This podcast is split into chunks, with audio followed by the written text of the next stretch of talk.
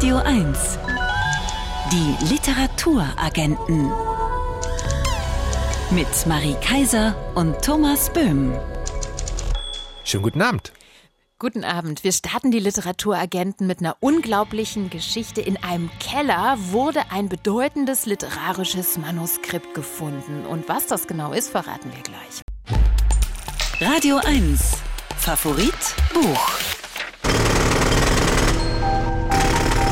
Bei Bauarbeiten an Brigitte Reimanns ehemaligem Wohnhaus in Hoyerswerda wurde es im vergangenen Jahr entdeckt. Unter einer Treppe in einer Art Harry Potter Verschlag, in dem sonst Schneeschieber und Besen aufbewahrt wurden. Das handschriftliche Originalmanuskript mit leichten Mäusefraßspuren von Reimanns wichtigstem zu Lebzeiten erschienenen Roman Die Geschwister. Auf Grundlage dieses Glücksfundes konnte zu Brigitte Reimanns 50. Todestag in diesem Jahr die ungekürzte und politisch ungeschönte Fassung von Die Geschwister erscheinen. Ein Roman, der beschreibt, was die deutsche Teilung für das Leben der Menschen und für Familien in der DDR bedeutete. Jetzt ist Nele Holdack, eine der Herausgeberinnen der Neuausgabe, zu Gast bei den Literaturagenten. Hallo, guten Tag, Frau Holdack. Hallo, guten Abend. Guten Abend. Sagen Sie doch direkt raus, wie kann es sein, dass so ein wichtiges Manuskript 50 Jahre lang unentdeckt bleibt. Ja, ist völlig unglaublich. Es wurde für mich im Grunde noch unglaublicher dadurch, dass ich Anfang letzten Jahres wirklich nach genau diesem Manuskript noch einmal suchte in allen Archiven, die mir bekannt sind, weil mich genau diese Frage auch umtrieb und ich dachte, ich begebe mich nochmal auf Spurensuche, weil ich wusste durch die Tagebucheinträge von Brigitte Reimann, dass der Entstehungsprozess dieses Romans nicht ganz einfach gewesen ist und ich wollte so gerne mal vergleichen, was damals gedruckt wurde im Vergleich zu dem, was sie niedergeschrieben hat und musste aufgeben, weil wirklich nichts zu finden war in den Archiven. Und dann habe ich wirklich in der Zeitung davon gelesen, dass nun genau das, was in den Archiven nicht zu finden war, in einem Keller gefunden wurde und zum Glück auch von den Bauarbeitern, den Mitarbeitern der Sanierungsfirma erkannt wurde als das, was es war und nicht im Abrisscontainer landete. Was ja sondern, unglaublich äh, ist, oder? Ja. Dass die sofort gemerkt haben, das hier ist wichtig. Die waren offensichtlich literarisch bewandert. Brigitte Reimann ist natürlich ein Begriff den Menschen in Hoyerswerda, wo sie gelebt hat. Und sie haben das dann äh, zum Glück äh, an die richtigen Stellen übergeben. Nun ist Brigitte Reimann seit 50 Jahren tot. Sie ist nur 39 geworden und hat es in dieser kurzen Zeit dennoch geschafft, eine der großen Schriftstellerinnen der DDR zu werden. Sie stand für die Ankunftsliteratur. Wenn Sie heute jemandem erklären müssen, der vielleicht noch ganz jung ist, warum sie so bedeutend ist, wie machen Sie das? Was sagen Sie dann? Ich glaube, sie ist so bedeutend und sagt uns heute so viel, weil sie so unglaublich modern war. Sie war im Grunde emanzipiert, ohne sich das vorzunehmen. Das war etwas, was für sie ganz natürlich und notwendig war. Sie war wahnsinnig selbstbestimmt und der Meinung, dass jeder ein Recht hat darauf, frei zu sein und auch glücklich zu sein und hat das gelebt äh, gegen alle Widerstände. In diesem Roman Die Geschwister erzählt Brigitte Reimann die Geschichte von Elisabeth, einer 23 Jahre alten Malerin, die zwei ältere Brüder hat. Da ist Konrad, der älteste, der ist in den Westen gegangen und nun fürchtet Elisabeth auch ihren Bruder Uli zu verlieren. Brigitte Reimann hat ja selbst diese Erfahrung gemacht. Ihr Bruder Lutz ist in den Westen gegangen. Kurz danach, 1960, hat sie angefangen, diesen Roman Die Geschwister zu schreiben.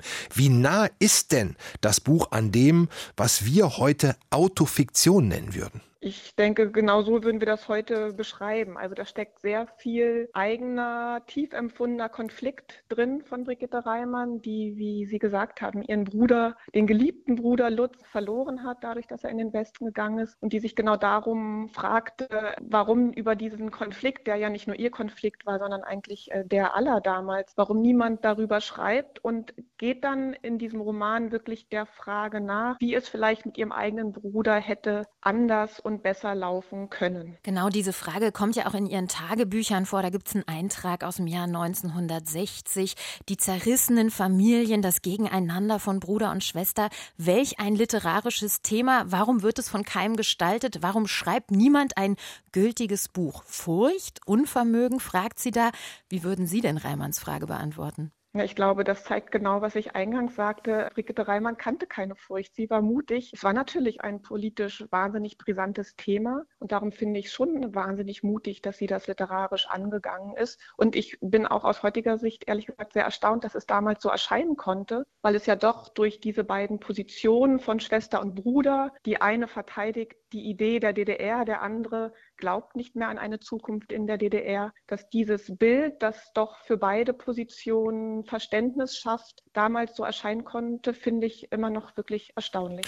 Ja, wie schwierig war es denn damals, so ein Roman, der ja eben auch systemkritische Szenen enthält, durch die Zensur zu bekommen? Das können wir ganz gut nachvollziehen anhand der Verlagsgutachten, die damals geschrieben wurde, anhand der Tagebücher von Brigitte Reimann und jetzt zum Glück auch anhand dieses, dieser Urfassung, die gefunden wurde. Und da sieht man, dass es natürlich immer ein Lavieren war. Ähm, die meisten wissen wahrscheinlich, dass es damals ein staatliches Genehmigungssystem gab. Also jedes Buch musste vor Druck genehmigt werden. Und da musste man doch schon immer ein bisschen lavieren. Und äh, natürlich wollte man möglichst äh, authentisch das Kunstwerk erhalten. Aber es gab doch ein paar Dinge, in die man eingegriffen hat, um das Buch, ich sage jetzt mal, politisch möglich zu machen. Jetzt ist der Eindruck schon ganz stark, dass Elisabeth eine überzeugte Sozialistin ist. Sie nennt ihren Bruder Konrad, der in den Westen gegangen ist, auch einen Überläufer. Sie lässt aber ihren mittleren Bruder, den Uli, auch sagen, der Sozialismus werde von Schwachköpfen zerquatscht. Also wie sehr lässt sich denn das Verhältnis von Brigitte Reimann zum Sozialismus an diesem Roman ablesen? Ich glaube fast, dass sie in diesem Roman manchmal freundlicher war, auch schon mit ihrem Bruder als damals noch zu dem wirklich geflohenen Bruder. Also sie hat ihm das sehr übel genommen, hat das sehr existenziell empfunden, diese Trennung, äh, die entstanden ist dadurch, dass er sich für ein anderes Leben, für den anderen Teil Deutschlands entschieden hat. Gleichzeitig sieht man in dem Roman schon sehr stark, was Brigitte Reimann in den nächsten Jahren dann auch durchmachen wird als ähm, Wandlung, weil sie zunehmend natürlich auch äh, dann in der Umsetzung der Ideen der, der DDR immer kritischer wird. Und diese Zweifel an der DDR, die sind alle schon auch angelegt hier in dem Text. Nicht nur bei dem Bruder Uli, sondern auch bei der Malerin Elisabeth Betsy, wie sie so schön manchmal auch genannt wird. Der Roman ist dann ja 1963 zum ersten Mal erschienen im Aufbauverlag. Ede Holdag, wie wurde der Roman denn damals in Ost und West aufgenommen? Na, er hat wirklich für Furore gesorgt. Sofort war eines der meistdiskutierten Bücher der DDR, weil er das Thema war, das alle damals umtrieb. Es sind ja zwischen Gründung der DDR 49 und Mauerbau da 61 drei Millionen Menschen ähm, geflohen aus der DDR, haben sich Richtung Westen aufgemacht. Das heißt, es war das Thema, das die Menschen umtrieb. Diese Tragödie der deutschen Teilung war für alle real und präsent. Wir sprechen gleich weiter mit Nele Holdag über Brigitte Reimanns Roman Die Geschwister im Aufbauverlag erschienen und wir schauen uns ein paar Stellen im Roman mal genauer an die jetzt in der Neuausgabe deutlich anders ausfallen als in der Ausgabe von 1963. Radio 1 Favorit Buch Favoritbuch ist in dieser Woche die Neuausgabe von Brigitte Reimanns Roman Die Geschwister, der zum 50. Todestag der bekannten DDR-Schriftstellerin jetzt in einer neuen Ausgabe erscheint. Und eine der Herausgeberinnen ist Nele Holdak, leitende Lektorin für moderne Klassik im Aufbauverlag. Und wir sprechen noch eine Runde weiter mit ihr über diesen Roman, der jetzt in neuem Licht erscheint. Nach dem Fund des Originalmanuskripts konnten da viele Stellen, die zensiert waren, nochmal überarbeitet werden. Hallo nochmal, Nele Holdak. Ja, hallo. Als Sie das äh, Manuskript gesehen haben zum ersten Mal, was war so das kleine Detail vielleicht, das Sie besonders gefreut, besonders überrascht hat? Es ist, glaube ich, immer was sehr Besonderes, wenn man so ein handschriftliches Manuskript äh, in Händen hält. Hier war es ja nun wirklich spektakulär, wie es gefunden wurde. Durch die nicht sachgemäße Aufbewahrung gab es Mäusefraßspuren, ein paar Schimmelflecken. Und trotzdem war es natürlich sensationell, dieses Manuskript jetzt in Händen zu halten. Was mich erstaunt hat wirklich, war, wie flüssig äh, Reimann diesen Text niedergeschrieben hat. Auf den ersten zehn Seiten zum Beispiel gibt es kaum Änderungen, die hm. nötig waren zur Druckausgabe. Und sie war damals ja wirklich äh, noch keine 29 Jahre alt. Das hat mich erstmal positiv beeindruckt und war natürlich auch Grundvoraussetzung dafür, dass wir dann überhaupt damit weiterarbeiten konnten, dass diese erste Fassung von ihr wirklich schon eine so reife war. Wie unterscheiden sich die beiden Ausgaben 1963 1963 und 2023 denn jetzt? Was die Tagebucheinträge nahegelegt haben, bestätigt sich. Also wir finden jetzt einen deutlich differenzierteren Text, der viel konkreter ist und auch den damaligen Alltag der DDR viel genauer beschreibt. Dann schauen wir uns doch mal zwei Stellen im Roman genauer an, die in der Neuausgabe anders klingen als in der Erstausgabe von 63. Die erste ist aus dem zweiten Kapitel Elisabeths Bruder Uli, der in der DDR keine Zukunft mehr für sich sieht, streitet mit dem jungen Arzt Hans, der auch ein Ex-Freund von Elisabeth ist. Als die Musik wieder begann, verbeugte sich Hans. Tanzt du mit mir? Uli sagte schnell, die Dame tanzt nicht, die Dame ist verlobt. Ich kannte diesen groben Ton noch nicht. Hans rückte an seinem silbergrauen Binder. Ich beugte mich zu ihm hinab und sagte ohne Bedauern Tut mir leid, teuerster, nichts zu machen. Auf einmal entdeckte ich die grauen Spuren einer wochenalten Müdigkeit in seinem Gesicht. Ich dachte verwundert, er ist doch nicht älter als wir. Er blieb neben mir stehen, und nach einer Weile fingen sie an, über Autotypen zu fachsimpeln. Ich hörte nicht mehr zu, Autogespräche langweilten mich. Schließlich sagte Uli Ach was. Wozu so viel reden? Zwei, drei Jahre. Eher bekomme ich doch keinen Wagen. Hans sagte, vielleicht um Uli zu ärgern, er werde im Sommer den Opel Kapitän eines Kollegen kaufen. Ha, sicher, unter Opel tun wir es nicht, sagte Uli. Immer mit den Vorderbeinen in den Trog. Westwagen, natürlich. Und fette Gehälter, Nebenverdienst garantiert. Und auf den Staat spucken. Wie? Nele Holdert, die Passage über die Wartezeit auf Autos in der DDR, die wurde damals zensiert. Eigentlich nur ein Satz. Wie wichtig sind denn auch solche kleinen Stellen für die Gesamtwirkung des Textes? Ich glaube, die machen am Ende doch ganz viel aus, weil die Probleme einfach konkreter benannt werden, ähm, wie hier die lange Wartezeit für ein Auto. An anderer Stelle ist es dann die Unzufriedenheit der Arbeiter in den Betrieben über die Versorgungssituation mit Materialien oder auch darüber, wie ihre Kritik auf Leitungsebene angenommen wird. Ich denke, es macht es viel konkreter, gerade in der Hinsicht, dass die Position des Bruders, der eben keine Zukunft sieht äh, für sich in der DDR, dass die viel verständlicher und plausibler wird und die Positionen der beiden Geschwister ausgeglichener ähm, sich gegenüberstehen. Mhm, dann hören wir noch einen Auszug, und zwar jetzt aus Kapitel 3. Elisabeth erinnert sich daran, wie sie ihren Bruder Konrad das letzte Mal sah, unmittelbar vor seiner Flucht in den Westen. Ich lag still, die Hände über der Brust verschränkt und horchte schläfrig auf einen leisen, raschen Wortwechsel im Korridor zwischen meiner Mutter und Konrad. Auf Wiedersehen.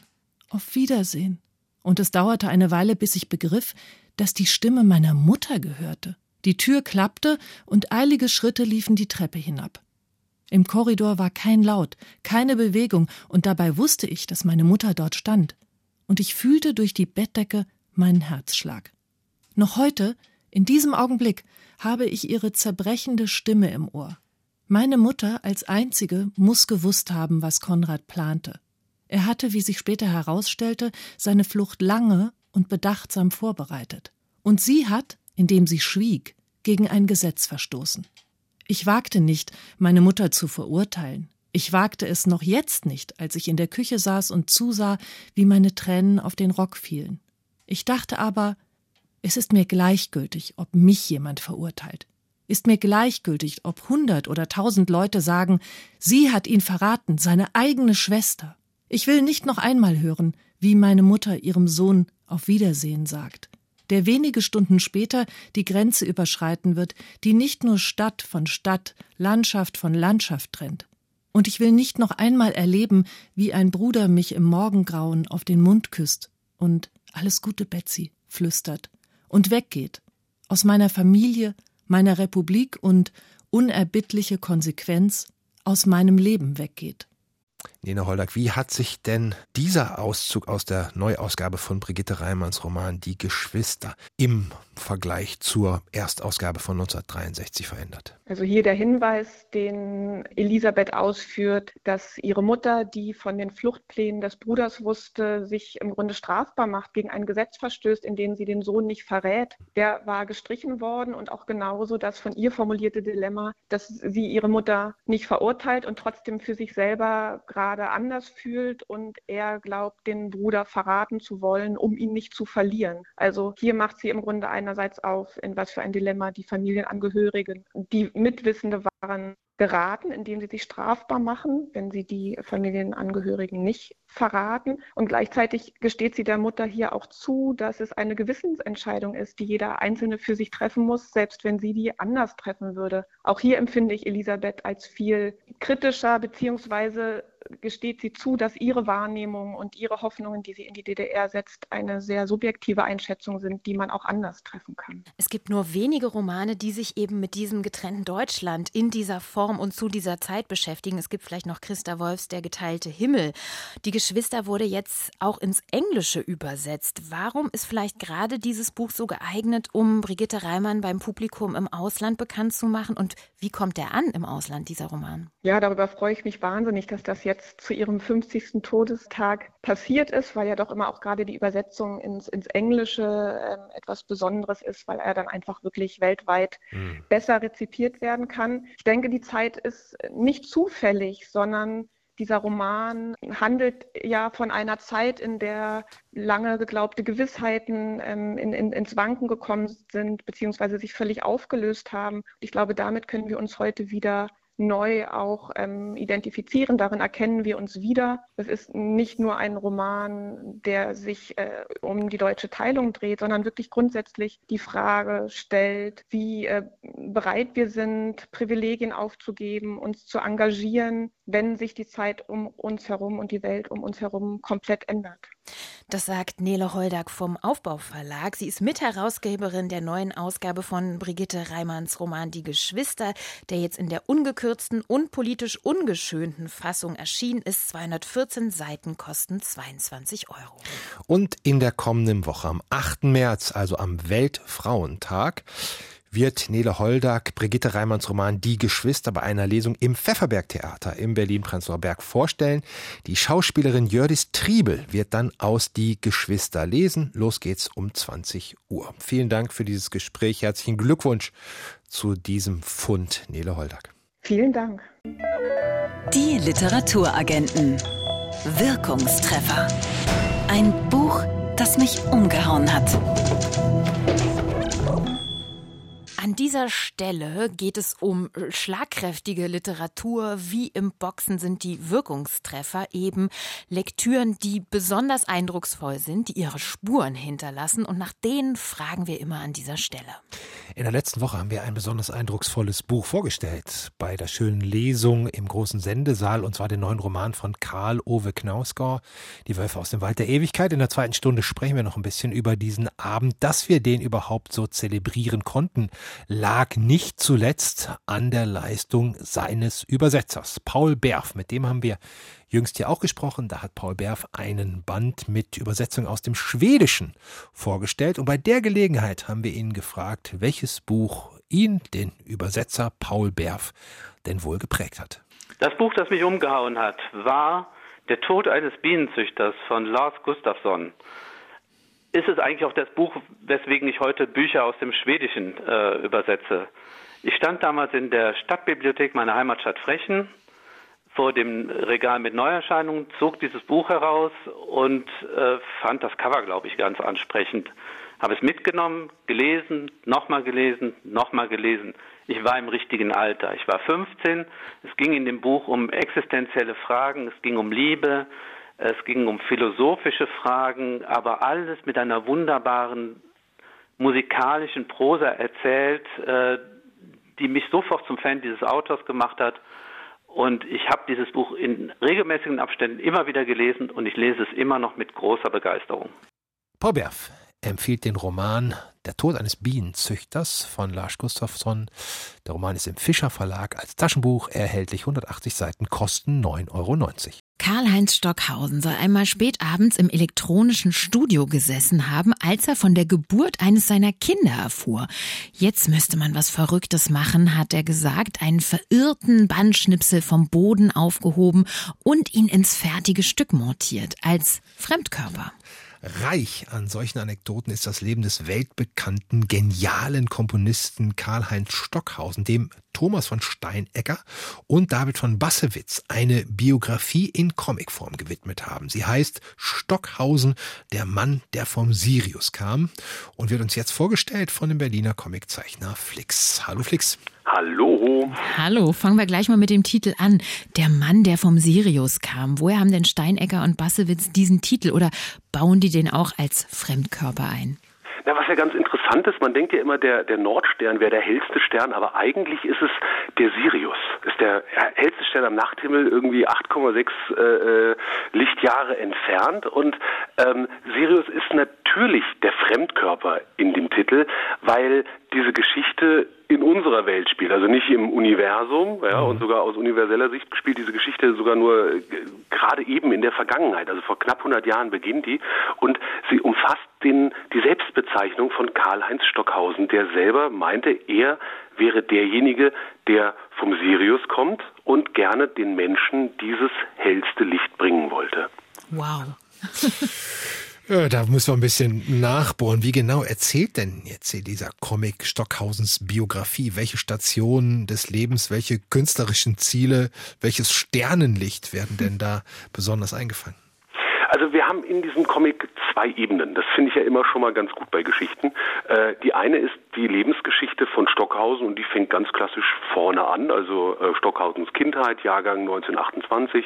Dann kommt der Zweite Weltkrieg. Sein Vater ist ein Nazi, seine äh, Mutter ist psychisch labil. Er selber wird am Ende vom Zweiten Weltkrieg Soldat, Sanitäter, ist im Lazarett unterwegs, muss zerfetzte Körper zusammennähen, Opfer von Phosphorbomben äh, sieht er.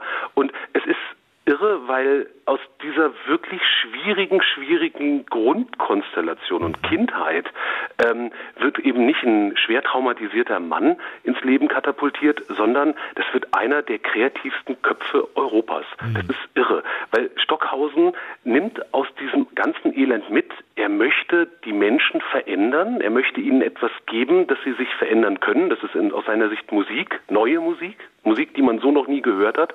Und er glaubt, dass über Musik unsere Gesellschaft eine bessere werden kann. Es ist ja immer relativ schwierig, so einen künstlerischen Werdegang zu beschreiben, bei einem Musiker Musik in Worte, in Bilder zu fassen. Wie wird denn in diesem Comic Musik dargestellt? Na, du hast vollkommen recht. Also das ist ja genau der Unterschied. Also Comic wird ja oft mit Film verglichen, aber der große Unterschied ist, Film hat Ton, Comic nicht. Und gerade Musik muss man dann eben auf andere Art und Weise äh, ja, darstellen, ins Bild bringen. Und das gelingt in diesem Fall wirklich großartig, weil die Stille des Comics macht es möglich, ähm, die Vorurteile, die man Stockhausens Musik vielleicht gegenüber hat, also dieses Unschöne und Ungewohnte, ja, hilft einem darüber hinwegzukommen und zu begreifen, was Stockhausen wollte. Also man versteht so seine Philosophie, seine Gedanken, ohne eben vom Ohr abgehalten zu werden. Und, und Bassewitz, also der Zeichner, ja, David von Bassewitz, stellt das, die Musik halt in, in, in Klecksen, in Farbflächen, mit Linienstrukturen oder so Wortfetzen da. Die, die, das alles ist originell und mitunter seitenfüllend, aber absolut eingängig. Der ganze Comic ist zugänglich auf Text- und Bildebene und das ist absolut bemerkenswert. Thomas von Steinegger war ja mit Karl-Heinz Stockhausen befreundet. Er hat auch einen Film über Stockhausen gemacht. Merkt man dem Comic diese nahe Beziehung Steineggers zu Stockhausen an? Ja, ja, auf jeden Fall. Also man stellt immer wieder fest, dass da äh, persönliche Nähe da ist. Und es ist ja mitunter so, dass sowas auch ein Projekt hemmen kann. Also wenn man zu nah an jemanden dran ist, man kennt das ja irgendwie so von impressionistischen Bildern, wenn man zu nah dran ist, erkennt man nichts, sieht man nur Punkte. Muss man ein bisschen weiter weggehen. Und das schafft er. Der Steinecker äh, sieht sein Idol, was Stockhausen für ihn ist, also ist ganz irre, dass er das so selber als, als Teenie ja, oder als äh, werdender Teenie ähm, auf einmal klassische Musik und die Beatles über den Haufen wirft und Stockhausen super findet. Mhm. Gleichzeitig sieht er den eben ambivalent, ja. Also das ist nicht nur der glänzende Held, also der, der strahlende Held, und trotzdem kann er seine Liebe zu ihm so beschreiben, dass er nicht ins Schwärmen abgleitet. Und er glänzt wirklich in diesem Band mit Details, die man eben nur aus jahrelangem Fantum, aus persönlicher Nähe finden kann. Nun hast du einen besonderen Blick auf so einen Comic als Comiczeichner. Was gefällt dir denn an den Zeichnungen von David von Bassewitz besonders? Oh, David, David ist echt ein Talent. Also äh, ist lustig, dass der mir schon fast vor 20 Jahren über den Weg gelaufen ist. Da haben wir uns das erste Mal kennengelernt äh, bei der Preisverleihung vom Lucky Strike Junior Designer Award, wo er für seine Diplomarbeit äh, einen Preis gewonnen hat. Vollkommen zu Recht, weil David besitzt das Talent, Linien zum Tanzen zu bringen. Das kann der einfach. Der zeichnet in diesem Band, es hat so einen aquarellartigen Farbgebung, aber es ist abwechslungsreich, mal flächiger, mal grafischer, mal super detailliert und fotoähnlich. Und er schafft es, dass das Ganze eben nicht auseinanderfällt, sondern ein super differenziertes Gesamtbild entsteht. Ich meine, man darf nicht vergessen, der Comic hat 400 Seiten, das ist ein dickes Ding. Mhm. Man liest es super unangestrengt, voller Faszination. Es entsteht über die Bilder so ein Sog, so ein Rhythmus, so ein Fluss, also hat auch wieder so eine Art Musikalität da drin und man stolpert als, als Leser an keiner Stelle. Also ähm, es macht Spaß bei so einem Thema, von dem man denken könnte, das wäre schwierig. Also ich meine, Stockhausen ist jetzt nicht, ne, nicht Tja. das Leichteste. Wird bei uns nicht rauf und runter gespielt, um es mal so zu sagen. Nicht wirklich. Aber wenn man diese Bilder gesehen hat, bin ich sicher, dass man Stockhausens Musik mit anderen Augen hört und mit anderen Ohren sieht. Zum Schluss, wie immer, wo du schon beim Schwärmen bist, ein Kurzurteil für den Buchaufkleber, der ja auch immer so ein kleiner Fremdkörper auf dem Cover ist. Ich würde sagen, ähm, ein Comic der vom Sirius kommt und unser Herz erreicht. Comics sind normalerweise stumm, aber bei uns haben sie eine Stimme, die von Flix. Und der empfiehlt uns Thomas von Steinegger und David von Bassewitz. Stockhausen, der Mann, der vom Sirius kam. Der Band ist im Karlsruhe Verlag erschienen. Der voluminöse Comic umfasst 392 Seiten und kostet 44 Euro. Danke, Flix. Radio 1. Die Literaturagenten mit Marie Kaiser und Thomas Böhm. Willkommen zur zweiten Stunde. Herzlich willkommen. Die Umarbeitung der Werke von Roald Dahl hat in den letzten Tagen für viel Diskussion gesorgt. Wir sprechen gleich mit einer Sensitivity-Leserin, um zu erfahren, ob es sich dabei wirklich um einen, wie Salman Rushdie es nannte, Akt absurder Zensur handelt. Immer wieder sonntags verabreden wir uns hier zum wilden Ritt durch die Radio 1 Bücherliste. Unser Parcours, zehn Titel, die in den Buchhandlungen in Berlin und Brandenburg im Moment besonders gefragt sind. Und unsere Rittmeisterin ist heute Maria Christina Piwowarski aus der Buchhandlung Ocelot in der Brunnenstraße in Berlin mit. Äh, guten Abend, Maria. Hallo, ich freue mich sehr, auch wenn das noch niemand zu mir gesagt hat. Nehme ich, nehme ich, das Bild gefällt mir. Auf der 10, Frankie von Michael Köhlmeier, ein Roman mit folgenden Zutaten. Ein Teenager, ein soeben aus dem Gefängnis entlassener Großvater und eine geladene Pistole. Ein Erfolgsrezept? Ja, also man denkt erst, diesen Plot würde man doch lieber als Film sehen, vielleicht auch so mit Clint Eastwood als Großvater oder so. Aber Köhlmeier schafft es dann doch so mit Leichtigkeit, dass die ähm, so Auslotung der Faszination des Bösen, was das eigentlich ist, auch als Roman super gut funktioniert. Auf Platz 9 teilt Arno Geiger das glückliche Geheimnis, ein ganz persönliches Buch, in dem Geiger verrät, dass er für gute Literatur auch den Sprung kopfüber in den Müllcontainer nicht scheut. Nur was für Geiger-Fans oder für alle lesenswert? Mm, ja, der gute Arno Geiger. Also es ist solide, es ist wirklich total solide und es gab so ein paar warme Anknüpfungspunkte, auch das, was du gerade gesagt hast. Ich meine, es geht ja um sein Leben als Schriftsteller, aber ich fand es leider trotzdem so ein bisschen langweilig, ehrlich gesagt. Neu auf der Acht Annika Reich mit Männer sterben bei uns nicht. Ein Roman voller Frauen, Schwester, Mütter, Töchter und Großmütter, die zusammen in einem prachtvollen Anwesen an einem See leben. Die Frage, ob dir dieses Buch gefällt, stelle ich mal nicht, denn ich weiß, ihr habt ja die Buchpremiere ausgerichtet. Also die Frage nur, wie gut gefällt dir dieses Buch? Äh, ich finde dieses Buch wirklich ganz groß. Also das, was du gerade erzählt hast und was aber auch diese Frauen so verbindet oder eher was sie so trennt, ist, dass sie sich gegenseitig ihre eigene Geschichte nicht glauben und ihre eigenen Themen eigentlich nicht glauben. Und das finde ich so wirklich, wirklich großartig erzählt. Und das Buch zeigt so wahnsinnig gut, dass das Patriarchat eben auch wirkmächtig ist, wenn die Männer eigentlich nur durch Abwesenheit glänzen. Auf der Sieben weht eine steife Brise mit Dörte Hansen zur See, ein Roman, der uns die Nordsee als Ferienidyll von einer ganz anderen Seite sehen lässt. Wie hat denn zur See deinen Blick auf die Nordsee verändert? Ich habe sie doch sehr lieb gewonnen in ihrer ganzen Biestigkeit. Und auch so, ich bin mit diesem Buch erst zum Dörte Hansen-Fan geworden, ganz spät, aber ich bin äh, sehr froh drum, also sehr. Auf Platz 6 die geheimste Erinnerung des Menschen von Mohamed Bougarzah, der damit den renommierten französischen Prix Goncourt gewonnen hat. Ein Roman, der unsere BuchhändlerInnen spaltet, während Thomas Graller ihn als sein Buch des Jahres 2022 feiert, können andere wie Elvira Hahnemann und Katharina von Uslar die Begeisterung nicht verstehen. Auf welche Seite stellst du dich?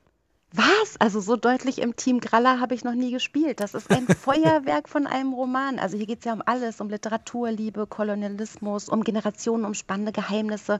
Und ich finde, es macht wahnsinnigen Spaß, mit welcher, also Lust am wirbelnden Erzählen Mohamed Bougassar uns da in seine Geschichte zieht. Also soll ich mit den anderen mal reden? Ja, auf jeden Fall. Ich bin nämlich, ich bin auch Nein, nämlich, nein. ich bin auch im Team Saar, Ja. ganz, ganz eindeutig. Das Team heißt jetzt Team Graller, Pivovarski, genau, Kaiser. genau, genau. Wir, wir treten demnächst an. Das wird ein Spaß. Das nächste Buch, unsere Nummer 5, hat nur 48 Seiten. Annie Ernaux, ein junger Mann, ein autofiktionales Buch, in dem Ernaux von einem Verhältnis erzählt, das sie mit Mitte 50 mit einem 30 Jahre jüngeren Mann hatte. Wie dicke bist du denn mit diesem schmalen Buch? Ah, so, äh, Erno ist ja nicht erst seit dem Nobelpreis so meine erklärte Hausgöttin der Literatur, immer noch auch. Aber dieses Büchlein ist doch eher so ein Zugebsel, finde ich, zu ihrem grandiosen Werk. Und ich freue mich einfach sehr auf das nächste Buch und hoffe, sie holt dann noch mal ein bisschen doller aus. Mhm. Sowas hätte man früher verschenkt an Buchhändler, oder? Auf Platz 4 wird weitergeliebt und gekämpft mit dem Briefwechsel zwischen Ingeborg Bachmann und Max Frisch. Wir haben es nicht gut gemacht. Kannst du dieser Gefühlsschlacht etwas abgewinnen? Ja, ich habe ich hab diese Briefe zum Anlass genommen, Ingeborg Bachmann wieder für mich zu entdecken und äh, mich gewaltig über den Ollen Frisch zu ärgern, ehrlich gesagt. Auch immer gut. Die drei, das Liebespaar des Jahrhunderts von Julia Schoch. Eine Frau will ihren Mann nach vielen Jahren des Zusammenlebens und der Ehe verlassen. Julia Schoch legt mit dem Buch den zweiten Teil ihrer Biografie einer Frau vor und erklärt, wie es überhaupt so weit kommen konnte. Ein Protokoll der Ernüchterung oder doch ein Loblied auf die Liebe? Das ist ein großartiges Buch. Also natürlich total ernüchternd, aber das Buch ist trotzdem großartig. Also ich fand schon den ersten Teil dieses Das Vorkommnis so eine der tollsten literarischen Überraschungen der letzten Jahre für mich. Und das Buch knüpft nun genau daran an. Und obwohl diese Tragik einer scheiternden Ehe so, so hervorragend äh, beschrieben ist, das Buch funktioniert aber auch super für sich alleine. Ich finde, Julia Schoch muss man wirklich dringend lesen. Auf der 2 begeben wir uns zwischen Welten mit Juli C. und Simon Urban. Hier prallen unterschiedliche Meinungen aufeinander. Eine Milchbäuerin aus Brandenburg und ein Kulturjournalist aus Hamburg, die sich seit Studientagen kennen, arbeiten sich in zahlreichen Mails und, und WhatsApp-Nachrichten aneinander ab. Ein moderner Briefroman, der dich überzeugt? Ich weiß gar nicht, äh, die Einfallslosigkeit dieses Romans ist so unfassbar ärgerlich. Also die Figuren sind so ganz, ganz flach geblieben und der Ansatz ist so simpel, obwohl es so schön klang, wie du es gerade beschrieben hast. Aber das ist so ein Briefroman, den man sich wirklich sparen kann, finde ich. Und an der Spitze der Radio 1 Bücherliste der Roman mit dem schönsten Titel, Liebes Arschloch von Virginie Despentes. Auch das ein E-Mail-Roman, scheint ein Trend zu sein. So wie zwischen Welten. Hier fetzt sich eine Schauspielerin mit einem Schriftsteller über Reizthemen wie Feminismus, MeToo. Sie versuchen gemeinsam endlich nüchtern zu werden. Ist auch dieser Roman ein liebes Arschloch für dich? Das wiederum ist vor allem ein Briefroman, den man sich nicht sparen darf. Ja, also Despentes schafft es so ganz wunderbare Tiefe in ihre Figuren zu bringen und sie hat überhaupt keine leichten Antworten und zeigt irgendwie genau damit, wie gut Literatur sich gesellschaftlich relevanten Fragen stellen kann. Das ist ein riesengroßes, bitterböses Vergnügen, dieses Buch. Sagt die Rittmeisterin auf dem Ozelot aus der Brunnenstraße in Mitte Maria Christina Piwowarski. Ich sehe es vor mir. Es Ja. sieht wunderschön Also aus. wir nicht mehr los. Ich freue mich. Ich freue mich auf alles, was da kommt. Ich komme ins Team Rittmeisterin. Sehr gut. Tschüss, bis wir dann bald. Zusammen. Ciao, ciao. Tschüss. Die wunderbaren Worte von Roald Dahl können Sie in verschiedene Welten entführen und Ihnen die wunderbarsten Charaktere vorstellen. Dieses Buch wurde vor vielen Jahren geschrieben und deshalb überprüfen wir die Sprache regelmäßig, um sicherzustellen, dass sie auch heute noch von allen geschätzt werden kann. Mit diesen Worten begründete der britische Puffin Verlag die Überarbeitung der Werke von Roald Dahl, in denen zukünftig Personen nicht mehr als fett bezeichnet werden, sie sind dann nur noch umfangreich. Wie zu erwarten war, löste diese Umarbeitung heftige Reaktionen aus. So twitterte Salman Rushdie, der Puffin Verlag müsse sich schämen, was er da betreibe, sei eine Zitat absurde Zensur. Wir sprechen darüber jetzt mit Victoria Linnea. Sie ist freie Lektorin und Schreibcoach und betreibt seit einigen Jahren auch eine Agentur für Sensitivity Reading. Guten Tag, Frau Linnea. Äh, Guten Tag, danke schön, dass ich da sein darf. Am Anfang vielleicht für all unsere Hörerinnen und Hörer, die nicht genau wissen, was Sensitivity Reading ist. Sensitivity Reading würde ich als Fachlektorat bezeichnen, äh, wenn man über ein Thema schreibt, das marginalisierte Menschen berührt und wenn diese Lebensweise oder die Community außerhalb der eigenen Erfahrung liegen. So kann man Expertinnen zu Rate ziehen, die einen beraten und uns sagen, ob das, was wir schreiben, authentisch ist oder ob da zum Beispiel verletzende Begriffe drin stecken, die wir gar nicht intendiert haben. Bleiben wir kurz bei einem solchen Begriff, dem Beispiel aus der Anmoderation gerade Fett, das die Diskussion sicherlich verkürzt, doch vielleicht aber auch erhellend ist. Was würden Sie denn als Sensitivity-Leserin dazu sagen, wenn Sie in einem Manuskript auf diesen Ausdruck als Beschreibung treffen würden für einen Menschen? Da würde ich raten, mit entsprechenden Sensitivity-ReaderInnen zu sprechen, die auch in diesem Bereich beraten. Dadurch, dass ich Deutsch-Asiatin bin, und gerade meine Bereiche Ostasien und antiasiatischer Rassismus würde ich zu dem Wort Fett an sich ähm, erstmal gar nicht viel sagen wollen. Und ich kann aber den AutorInnen schon mal sagen, dass dieses Wort unterschiedlich in der Community aufgenommen wird. Also einige ähm, mehrgewichtige Menschen äh, nennen sich Fett als äh, Selbstbezeichnung, aber für andere ähm, Menschen, die mehrgewichtig sind, ist das Wort sehr unangenehm zu hören und äh, zu lesen. Und ähm, es ist normal, dass es sich innerhalb von einer Community, dass es nicht immer eine gängige Meinung gibt. Und da muss man als Autorin abwägen und auch Sensitivity-ReaderInnen müssen es abwägen. Und diese können nur in der beratenden Position stehen. Und dann liegt es in der Hand der AutorInnen und des Verlages, ob sie das ändern oder nicht. Wir haben ja gerade schon gehört, die Diskussion, die da entstanden ist, ist heftig. Natürlich gibt es in den sozialen Medien immer diese Selbstverstärkungsprozesse. Aber warum ist die Diskussion über Texte, die auf die Art und Weise verändert werden, so emotionsgeladen, wo doch gerade Textarbeit sachlich sein sollte? Das ist eine Frage, die mich ehrlich gesagt selbst stelle. Ähm, ich sehe es genauso wie Sie. Also wenn man Lektorate macht, da werden genauso die Texte verändert. Und da kenne ich das aber auch von den Seiten der AutorInnen, dass sie sehr emotional sind. Also selbst bei einem ganz normalen Lektorat oder auch Korrektorat. Also ich möchte doch ein bestimmtes Wort haben und ich will doch etwas Bestimmtes ausdrücken. Und vielleicht sind Bücher, also aus der AutorInnen-Sicht, die, das sind ja auch wie Kinder von einem. Und wenn etwas geändert wird, was man eigentlich sich so vorgestellt hat, dann tut es schon weh. Und das Gleiche ist auch, wenn man Kinderbücher hatte, die man vor etlichen Jahren gelesen und geliebt hatte. Ähm, wenn diese jetzt verändert werden, das ist so vielleicht, als würde einem ein Stück von der Kindheit genommen werden. Und das tut auch weh. Da gab es ja diese, da gab es ja diese ganze Debatte auch um Astrid Lindgren. Genau. Und ich denke aber, man muss ähm, sich aber von diesen Werken lösen können und ähm, sehen, dass wir als erwachsene Menschen in den 30er, 40er, 50er nicht mehr die Zielgruppe dieser Kinderbücher sind und die Kinder entwickeln sich weiter. Wenn ich heutzutage mit der Zielgruppe spreche, mit den Kindern rede, aber auch ähm, die Lesenden auf, auf Social Media, Instagram und so weiter verfolge, sie wollen diese Bücher auch gar nicht mal lesen in der Version, die deren Eltern oder Großeltern gelesen haben wenn man sich überlegt, zum Beispiel von Jane Austen, Stolz und Vorurteil, wie viel Übersetzungen es gibt, wie die Sprache da auch immer angepasst wird, um halt mit, äh, mit der Zielgruppe zu gehen. Das ist eine ganz natürliche Reaktion von Unternehmen, etwas anzupassen. Mhm. Victoria Linnea, wir haben 2018, da haben Sie Ihre Plattform, die ich vorhin fälschlicherweise als Agentur bezeichnet habe, da haben Sie Ihre Plattform gegründet. Was hat sich seitdem getan? Wie verbreitet ist Sensitivity Reading mittlerweile in der Verlagslandschaft? Es hat sich mittlerweile sehr viel getan. Bei einigen Verlagen ist es sogar schon fester Bestandteil, wenn es sich um Werke handelt, die sensible Themen berühren. Und ähm, auch der Umgang mit Sensitivity Reading und äh, wie sie in die Prozesse einbezogen werden, das wird immer professioneller. Das Einzige, was sich nicht verändert hat, ist die Debatte darüber, über Sensitivity Reading. Da stehen wir leider wie wieder 2016, als es das erste Mal im deutschsprachigen Raum bekannt wurde, dass es sowas gibt. Was sind denn eigentlich die Missverständnisse, die sich immer noch halten?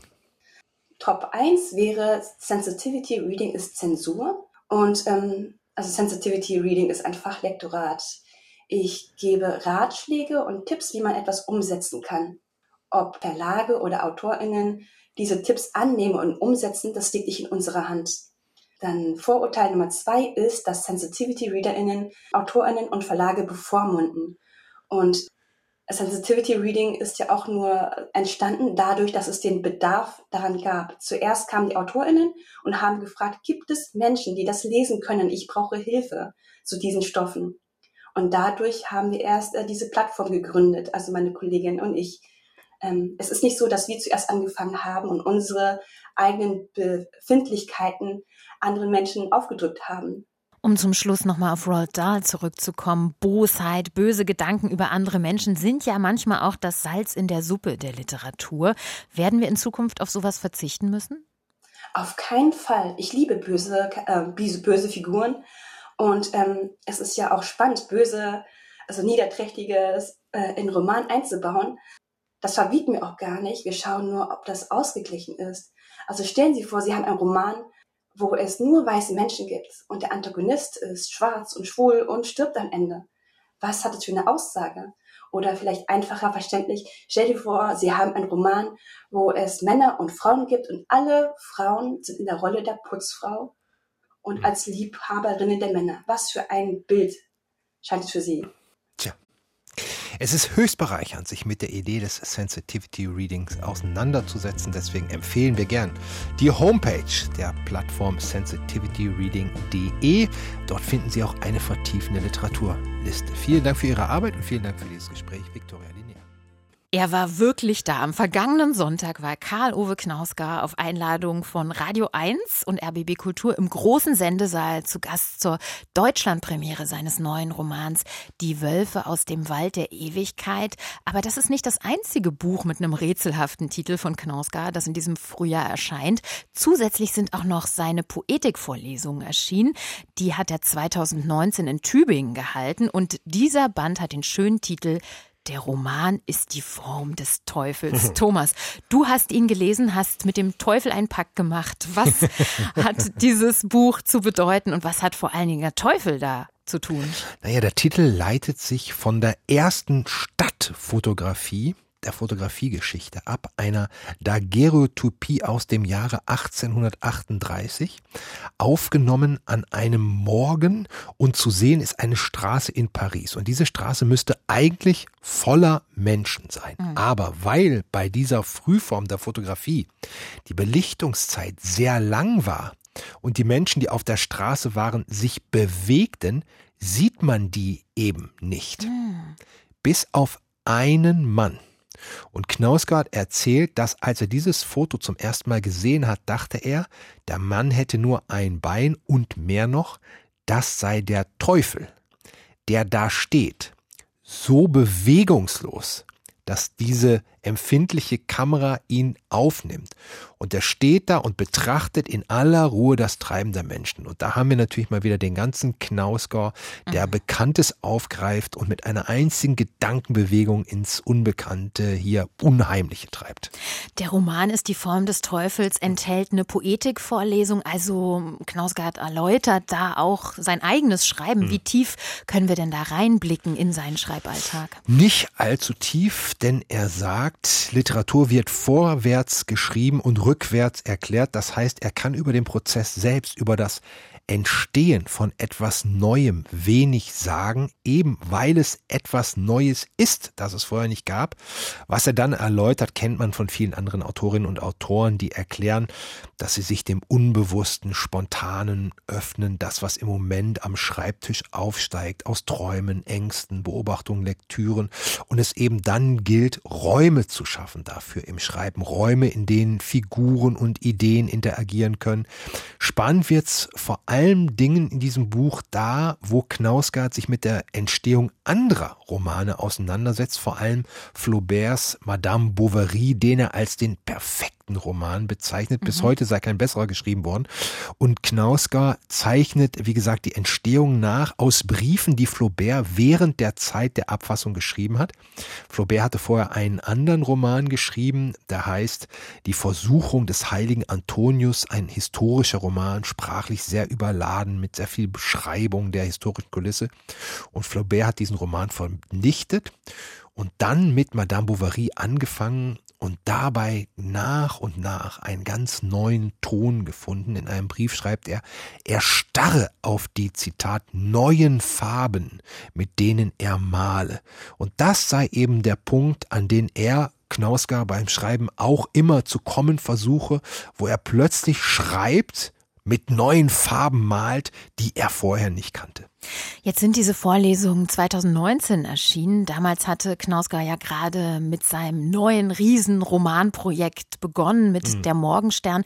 Was erfahren wir denn von den neuen Farben, in denen dieses Projekt gemalt ist? Also Knausgar erläutert die beiden Ideen, die in das Schreiben eingeflossen sind. Zum einen, dass wir Menschen der Natur den Rücken zugewandt haben. Er meint damit nicht nur die Umweltzerstörung, sondern auch unserer Natürlichkeit. Und das gipfelt, und davon handelt ja die Wölfe aus dem Wald der Ewigkeit, darin, dass wir einen der wichtigsten Teile unserer Natur die Sterblichkeit zu überwinden versuchen. Mhm. Und die andere Beobachtung ist, dass wir das Verhältnis zur Zeit verloren haben. In dem Sinn, in der Antike war Zeit noch etwas Zyklisches, dem Rhythmus der Natur folgend. Knausgard hat ja übrigens auch einen Jahreszeitenzyklus geschrieben, vier Essaybände, die nach den Jahreszeiten benannt sind.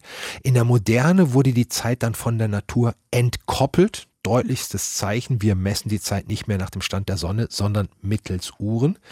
Was die Moderne aber kennzeichnet, ist die Idee des Fortschritts. Auch die Idee, dass es eine Gegenwart gibt, die in ihrer Flüchtigkeit erfasst werden will und eine Vergangenheit, der man oft sehnsüchtig, sentimental nachtrauert und eben die Zukunft, die durch Fortschritt erreicht wird.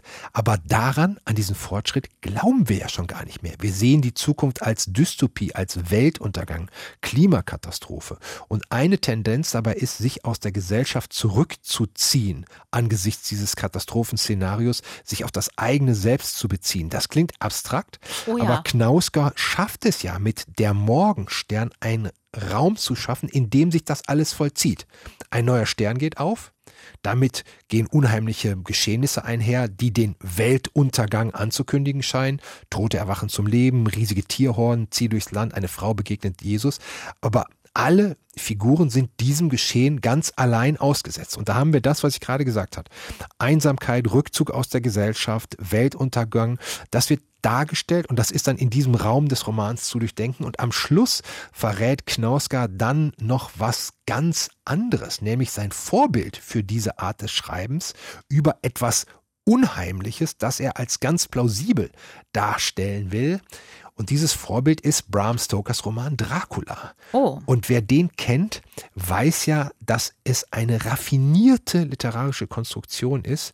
Der Roman besteht ja aus Briefen und Tagebucheinträgen. Und wir sehen den Vampir nie in einer unmittelbaren Handlung, was ihn im Buch nur umso unheimlicher macht und genauso unheimlich eben wie die neuen Romane von Karl-Uwe Knausgard. Und nach der Lektüre dieser Vorlesung weiß man auch, warum die so unheimlich sind. Und vielleicht ja auch, warum sie so unheimlich gut sind. Der Roman ist die Form des Teufels, heißen die Poetikvorlesungen von Karl-Uwe Knausgard, die Paul Berf ins Deutsche übersetzt hat. Erschienen ist der Band bei Luchterhand, hat 128 Seiten und kostet 15 Euro.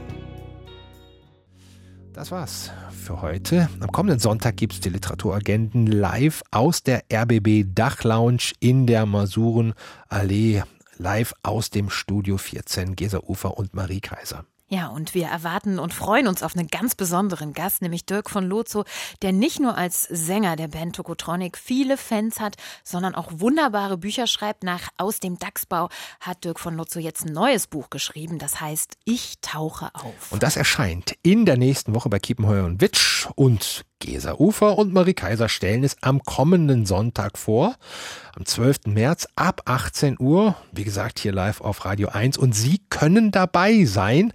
Einfach eine E-Mail schreiben an mitmachen@radio1.de schreiben und bewerben.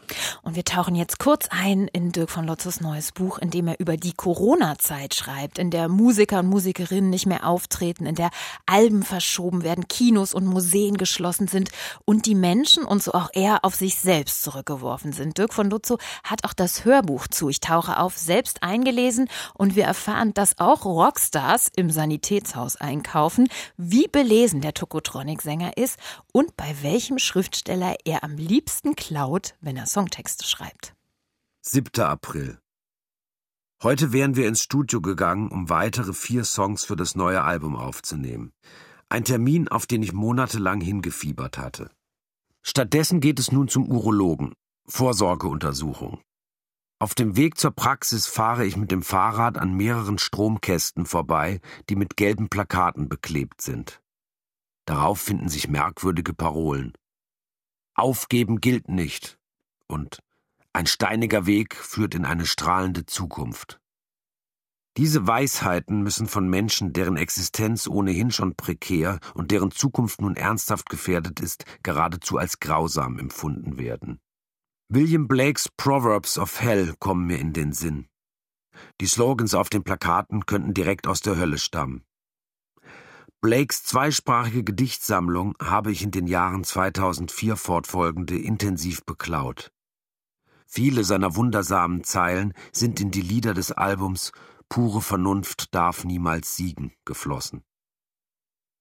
In Olga Tokarczuks Roman Gesang der Fledermäuse, den ich gestern zu Ende gelesen habe, wird die Protagonistin, die geheimnisvollen Morden im polnisch-tschechischen Grenzgebiet nachspürt, als geradezu manische Blake-Übersetzerin geschildert, die durch dessen Mysterienbilder hindurch eine entsetzliche Wahrheit erkennt. Unrast, den Titel eines anderen Buches der Literaturnobelpreisträgerin, würde ich mir tätowieren lassen, hätte ich keine Angst vor den Nadeln. Ich radele jetzt schneller. Ein mühsames und sinnloses Unterfangen. Ich werde mich damit abfinden müssen, dass ich die Ereignisse nicht beschleunigen kann, egal wie sehr ich mich auch abstrampele. Ich bleibe auf der Stelle, selbst wenn der Weg abschüssig ist und der Wind mir günstig in den Rücken bläst. 8. April J und das Bärchen schlafen noch tief, als ich das Fenster öffne. Doch statt frischer Luft dringt Gestank aus dem Hof ins Schlafzimmer. Ich greife zu meinem Mundschutz, der im Wäscheschrank liegt. Ich liebe dieses Ding jetzt schon, sage ich mit dumpfer Stimme. Es schirmt mich nicht nur vor Gerüchen ab, ich kann unter seinem Schutz auch ungehindert meinen Selbstgesprächen nachgehen, ohne dass es jemand merkt. Ungerührtes Schnarchen unter der Decke. Ohrstöpsel. Dirk von Lotzo mit einem Auszug aus seinem neuen Buch Ich tauche auf. Das Hörbuch dazu ist im Argon Verlag erschienen und kommt, wie das Buch selbst, am kommenden Donnerstag in die Läden und am nächsten Sonntag, den 12. März, können Sie, wie gesagt, live dabei sein, wenn Dirk von Lotzo unser Spezialgast ist in den Literaturagenten live aus dem Studio 14 aus der RBB Dachlounge in der Masurenallee ab 18 Uhr. Schicken Sie einfach eine Mail an mitmachen.radio1.de bis spätestens zum 9. März. Bewerben Sie sich und wir benachrichtigen Sie dann, wenn Sie dabei sein können. Radio 1. Nur für Erwachsene.